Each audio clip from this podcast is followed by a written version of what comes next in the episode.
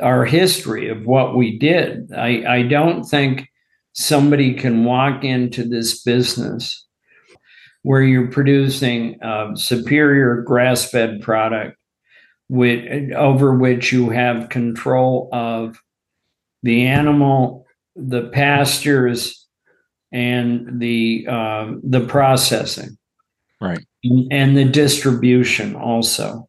Mm-hmm. And it's not done in a day, and you can't do it this way. And people came to us because our brand was so recognized that the chefs uh, came to us because we had the plant, we could get a, a product to them rather quickly. The other thing was that we learned from Jean Louis Palladin, who was really our mentor, is he liked our lamb because the taste was similar to a lamb that he uh, thought was the best in France, and that was Sisteron. And it really was our first understanding of the French term of terroir.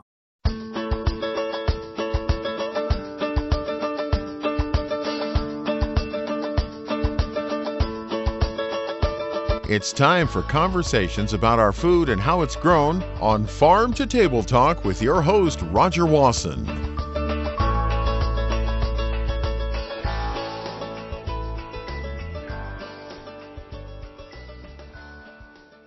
Farm to Table Talk has made some friends in the time we've had this program going, and I'm really happy to see some old friends with us today, and John and Sukey Jamison and from Pennsylvania.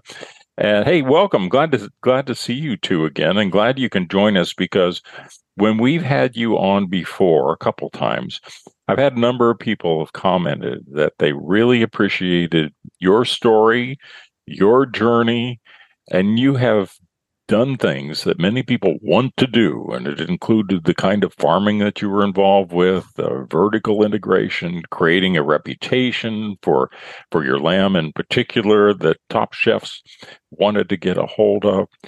And I've had a number of people said, "Hey, listen to you talk to John and Sukey," and that's gee, so that's the kind of journey we'd like to be on. And so you have inspired others as you've been on this journey. But your own journey has taken a couple of couple of changes and you've gone through some things let's catch people up a little bit because again i think uh, one of the last times we talked we were we were going over the fact that you had a really great sheep operation. You have you know you're doing everything right in your farm. You have a, a processing plant that you were able to process the, the lambs. And and again, people around the country said, gee, I wish I had that. But then things have changed. And then this last year, you've had a lot of changes taking place. So, what's happened since we talked before?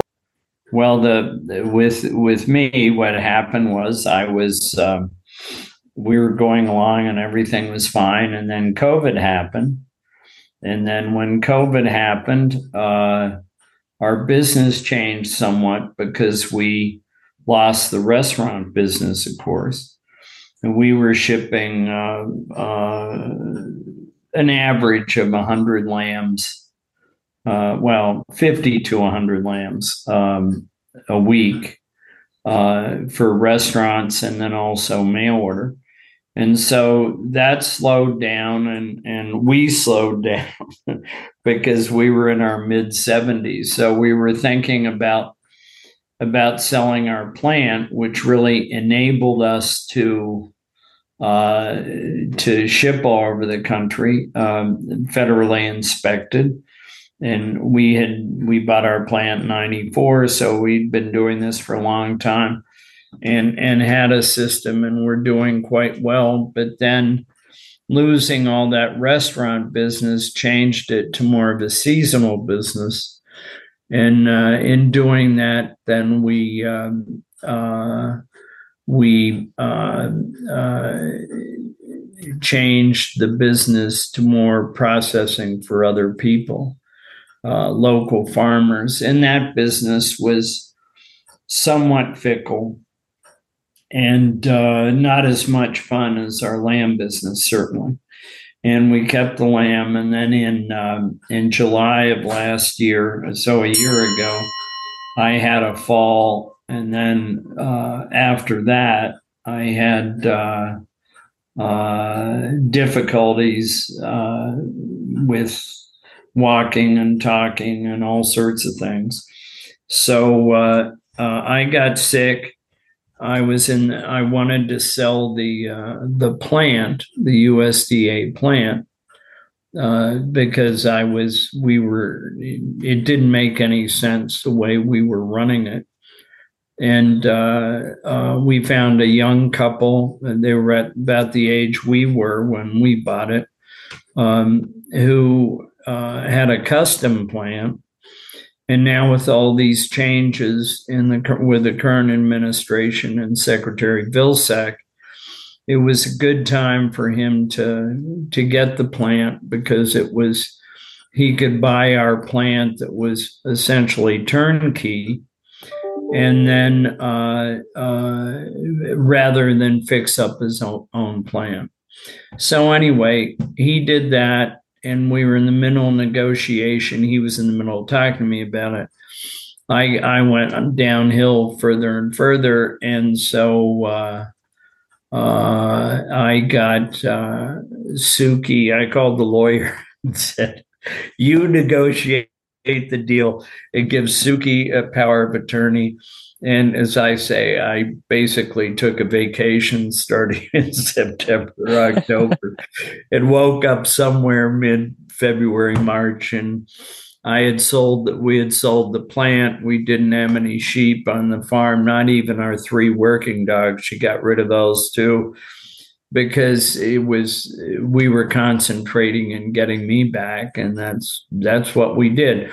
So that's the change and where we are. Wow. Well, hey, Sukey, it sounded like you were a little busy there. So she so John, was so, also so John, so, so John takes he didn't John talk takes six a vacation. Uh, John just checks out for three or four months, and you've got to run the farm, sell the livestock, negotiate with somebody getting new packing plant, and uh, all these other things. So, what'd you do with your spare time?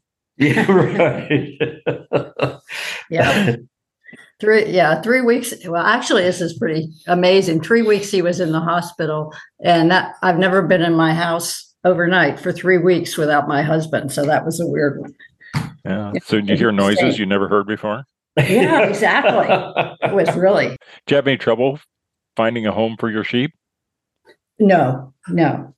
We did not have any trouble at all. We have we we've been dealing with a, a livestock person uh, about an hour and a half from us over the years, and he would help us buy and sell animals when we needed to, and he took them and sold them all.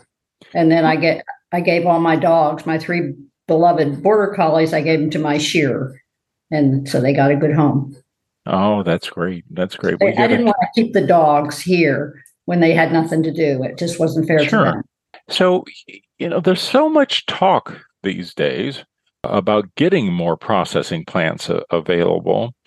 And I just thought when you guys would be selling your plant that you would have uh, a, a lineup of people knocking on the door if everybody kind of followed through on the way they talk about it. But was that the case? I mean, were you were you That finding a lot of inquiries? case. No, it, there was a lot of talk and uh, big talk, big walk. And we had a, we we had a couple of uh, uh, big companies come in and look at it, but the timing and the our where we are location and things like that, it just didn't work out. But they were considering that. But we're a small area in western Pennsylvania, kind of rural, and so it wasn't close to where they wanted to But be. what what happened here, you know, was I'm sure. Well, hopefully you know about this, but in your audience too. But in the last, uh, basically since I was on vacation, as I say, um, uh, a lot of these uh, uh, grants and loans have materialized from the USDA. And so you can, I mean, if we stay, if we had stayed in it, um, I could have expanded it rather easily. But, you know, at my age again, and with that condition, we really weren't too, too excited about doing that. On the other hand, because this, this young couple had their own uh, custom plant, and had a big following with local farmers. Um, it was easier to buy our plan, as I said, turnkey than him having to fix his up, satisfy the USDA to get inspection on his existing plant.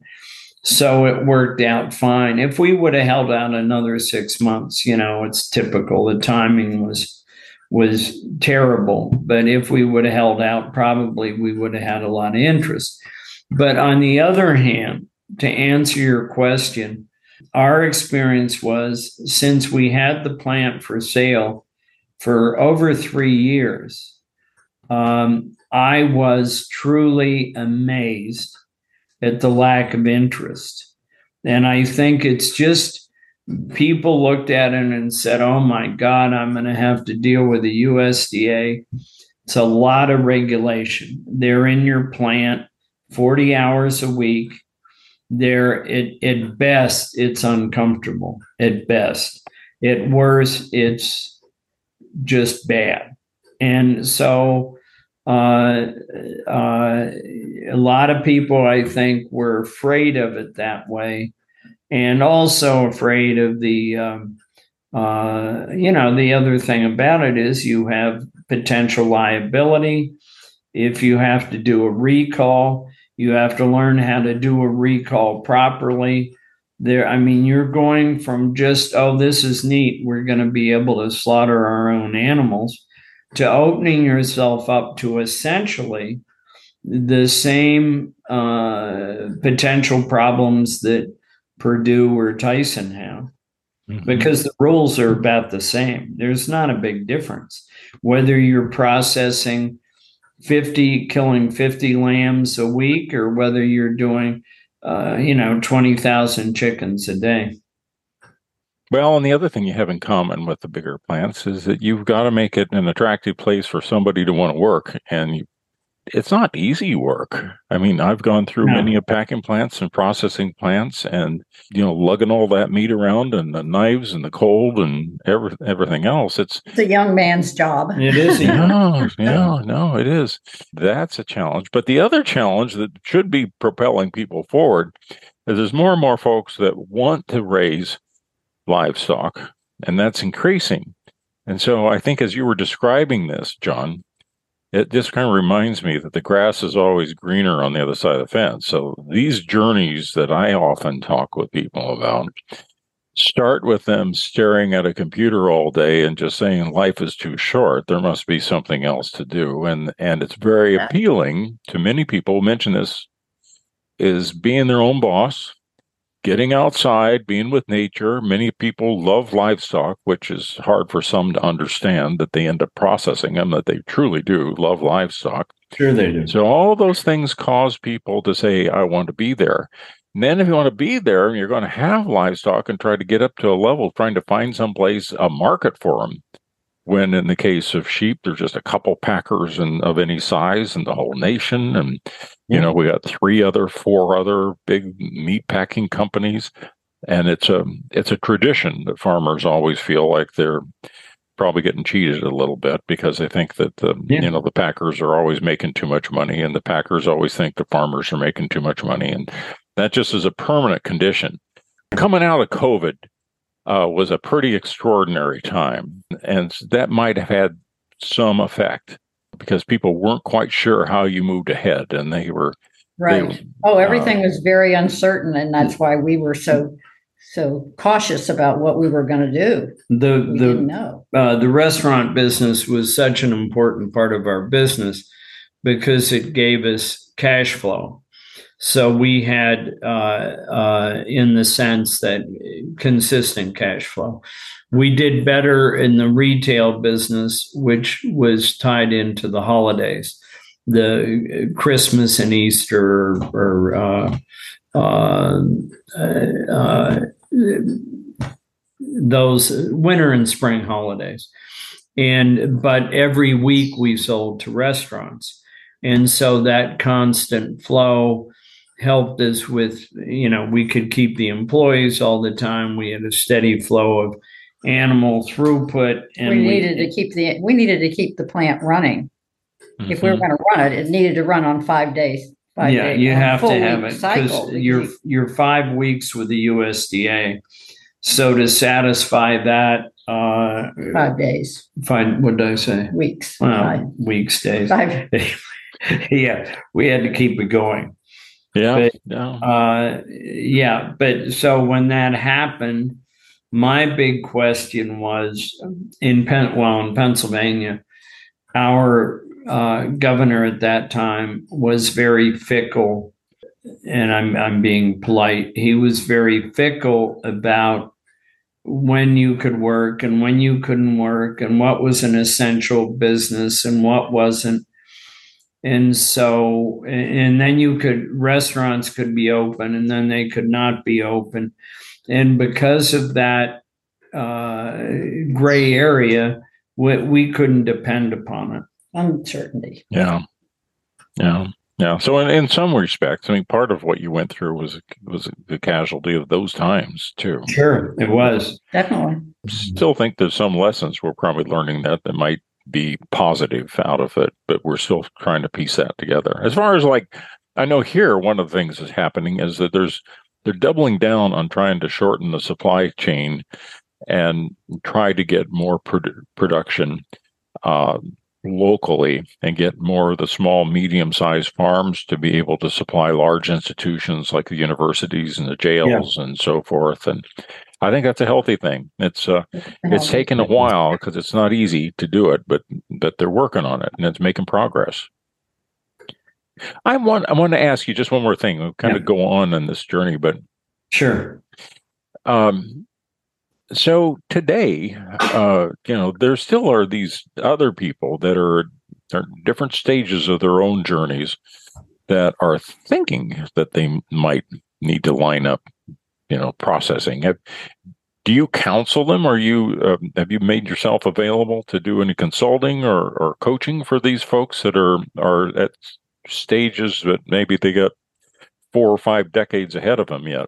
right well i We've always been a little bit ahead of our time, we say. We, we yeah, we, one of the things I'm glad you brought that up because it's kind of become a little bit of a sore point to me. I've seen a lot of people online advertising after having um, uh, retired from the dot com business or whatever, or sold their businesses for hundred for millions of dollars, and they're farming for two years and if you send them X amount of dollars, they'll teach you how to do all this. And uh, uh, the fact of the matter is that we've been doing it for 45 years and uh, we've learned it through the different uh, stages. And I'm not promoting myself, but what I'm promoting, although, yes, we would be very interested in consulting, having said that but uh, uh, ours is is you know it's just our history of what we did. I I don't think somebody can walk into this business where you're producing, let's say it, it, it we would be the model where you're producing a superior grass-fed product with over which you have control of the animal, the pastures, and the uh, the processing, Right. and the distribution also.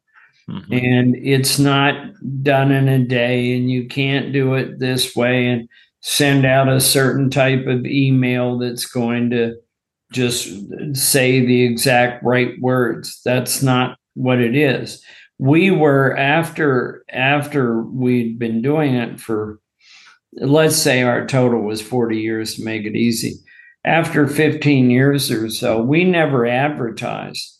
People came to us because our brand was so recognized that the chefs uh, primarily uh, came to us because we had the plant, we could get a, a product to them rather quickly instead of going to another farmer who produced great product but had to send it to somebody else and then the process the the processing might be fine, but the packaging stunk.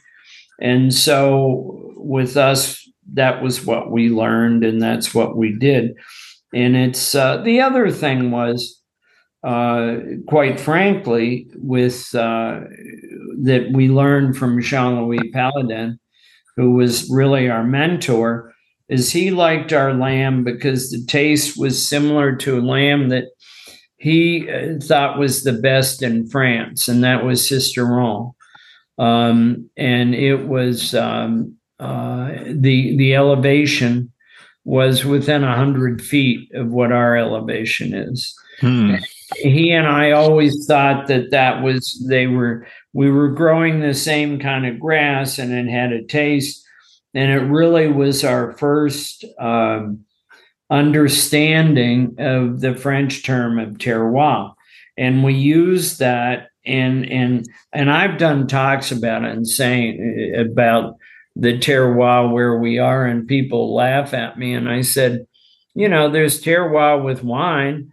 Why Sure. can't be it with with lamb or sheep and lamb? And and they have a certain taste from the grass they're eating that makes a difference.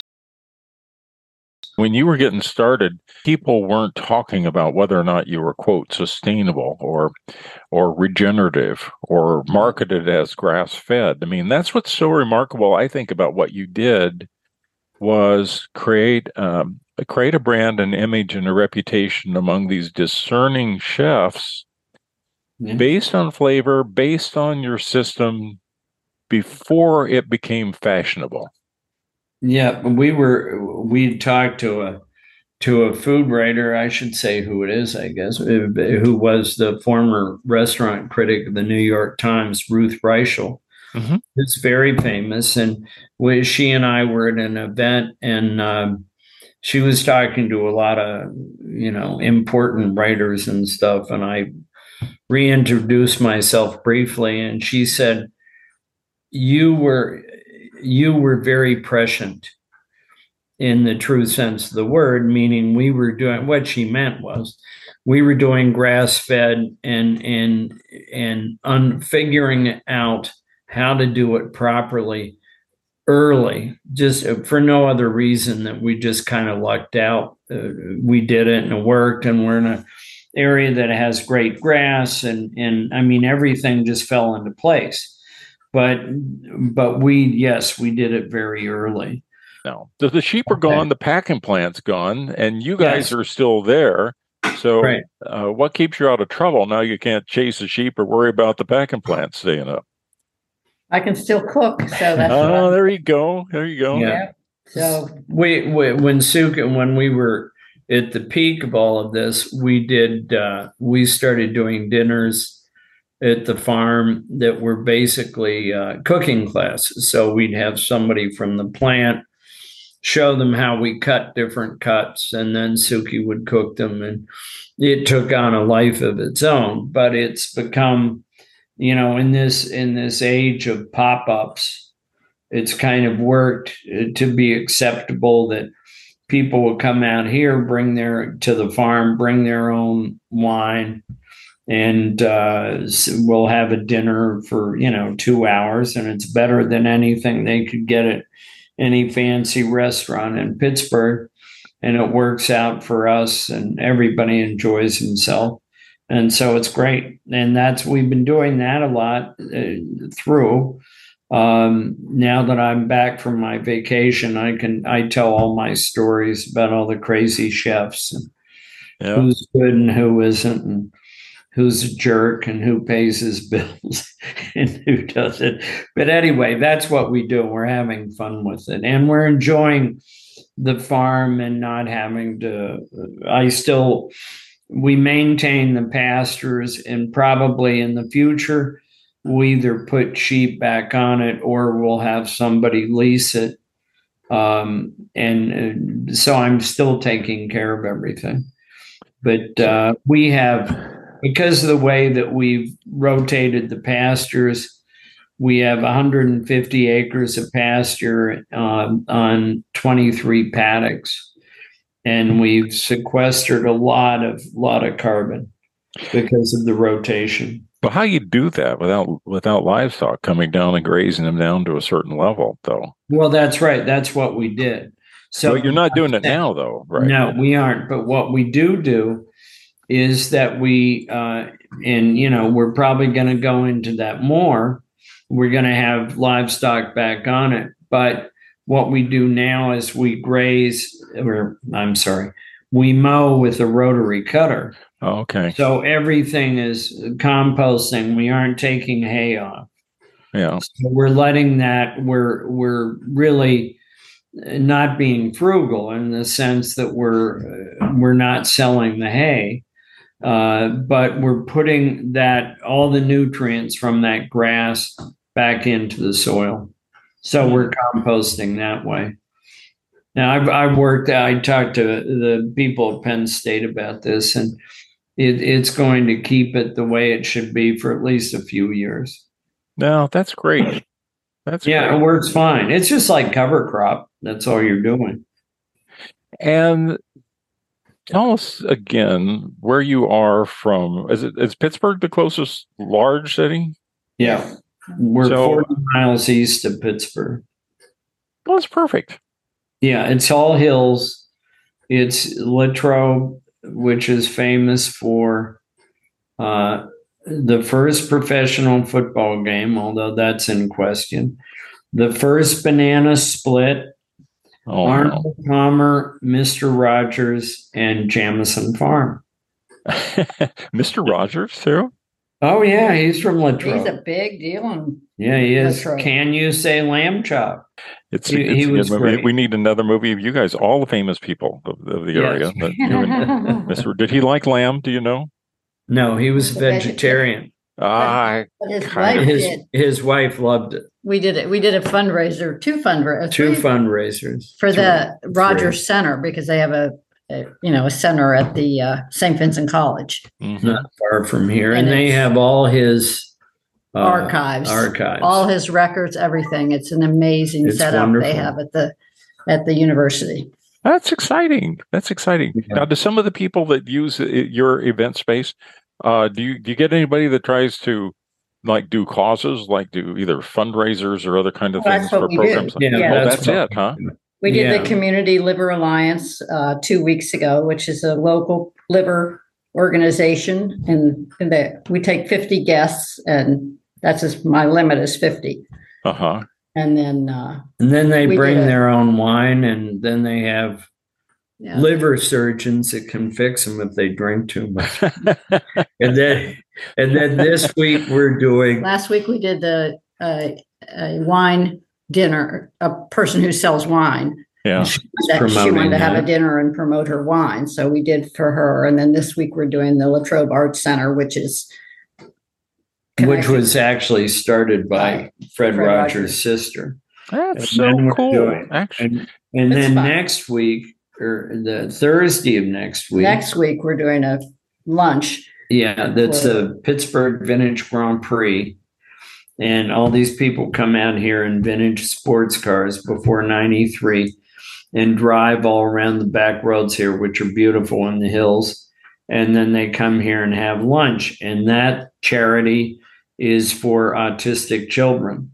That's huge. It is great. I mean, this is wonderful. This is uh, this is great, and in some ways, you're getting to even to do more than that. In case you start missing the fact that you have all the issues that happen with livestock or USDA inspectors, you can think, well, Right. you know what? We're doing good. We're making stuff. people happy. We're helping good events. You know, That's Yeah, exactly we have a right. good life time. could be worse. Yeah, Yes. exactly. And I get to cook. That's what I love to do. So Do you get some helpers when you do this? I mean, you it's it's- sometimes, sometimes my one, well, my one helper who was, he worked at the plant and he was my right hand man and he died a couple of years ago, Oh, unfortunately. shoot. I have another friend who's a, a chef who comes and helps me at some, some of the events, but And then So what, the does, so, so what does John do? Just stand around and drink some of that good I- wine with folks? And I tell stories. Ah, Yeah, there. entertainment. I I'm I, the back. I'm the entertainment. She's the back of the house. I'm the front. Of the house. We've always, had- we've always set it up that way. So that's why she was worried about me when I was on vacation because she talked more than I did. Yeah, So she didn't know what she was going to do. We, we may have gotten carried away. Some of the people that tuned in here late and still, uh, he's kind of kidding. I was kidding him about calling it a vacation, but he was sick for a while and now he's better. So, yes, that's so right. this is a good story. Well, you know, and I really appreciate what you two are doing. And it's, once again, I'm inspired about the next stage of journey ahead that I hear from the Jamisons. We'll Glad we could have this conversation. sure. Yeah, yeah. Hey, listen, thanks for being on the podcast. We'll check back again down the road. Take All care. right. Wonderful. Thanks, so Rodger. much.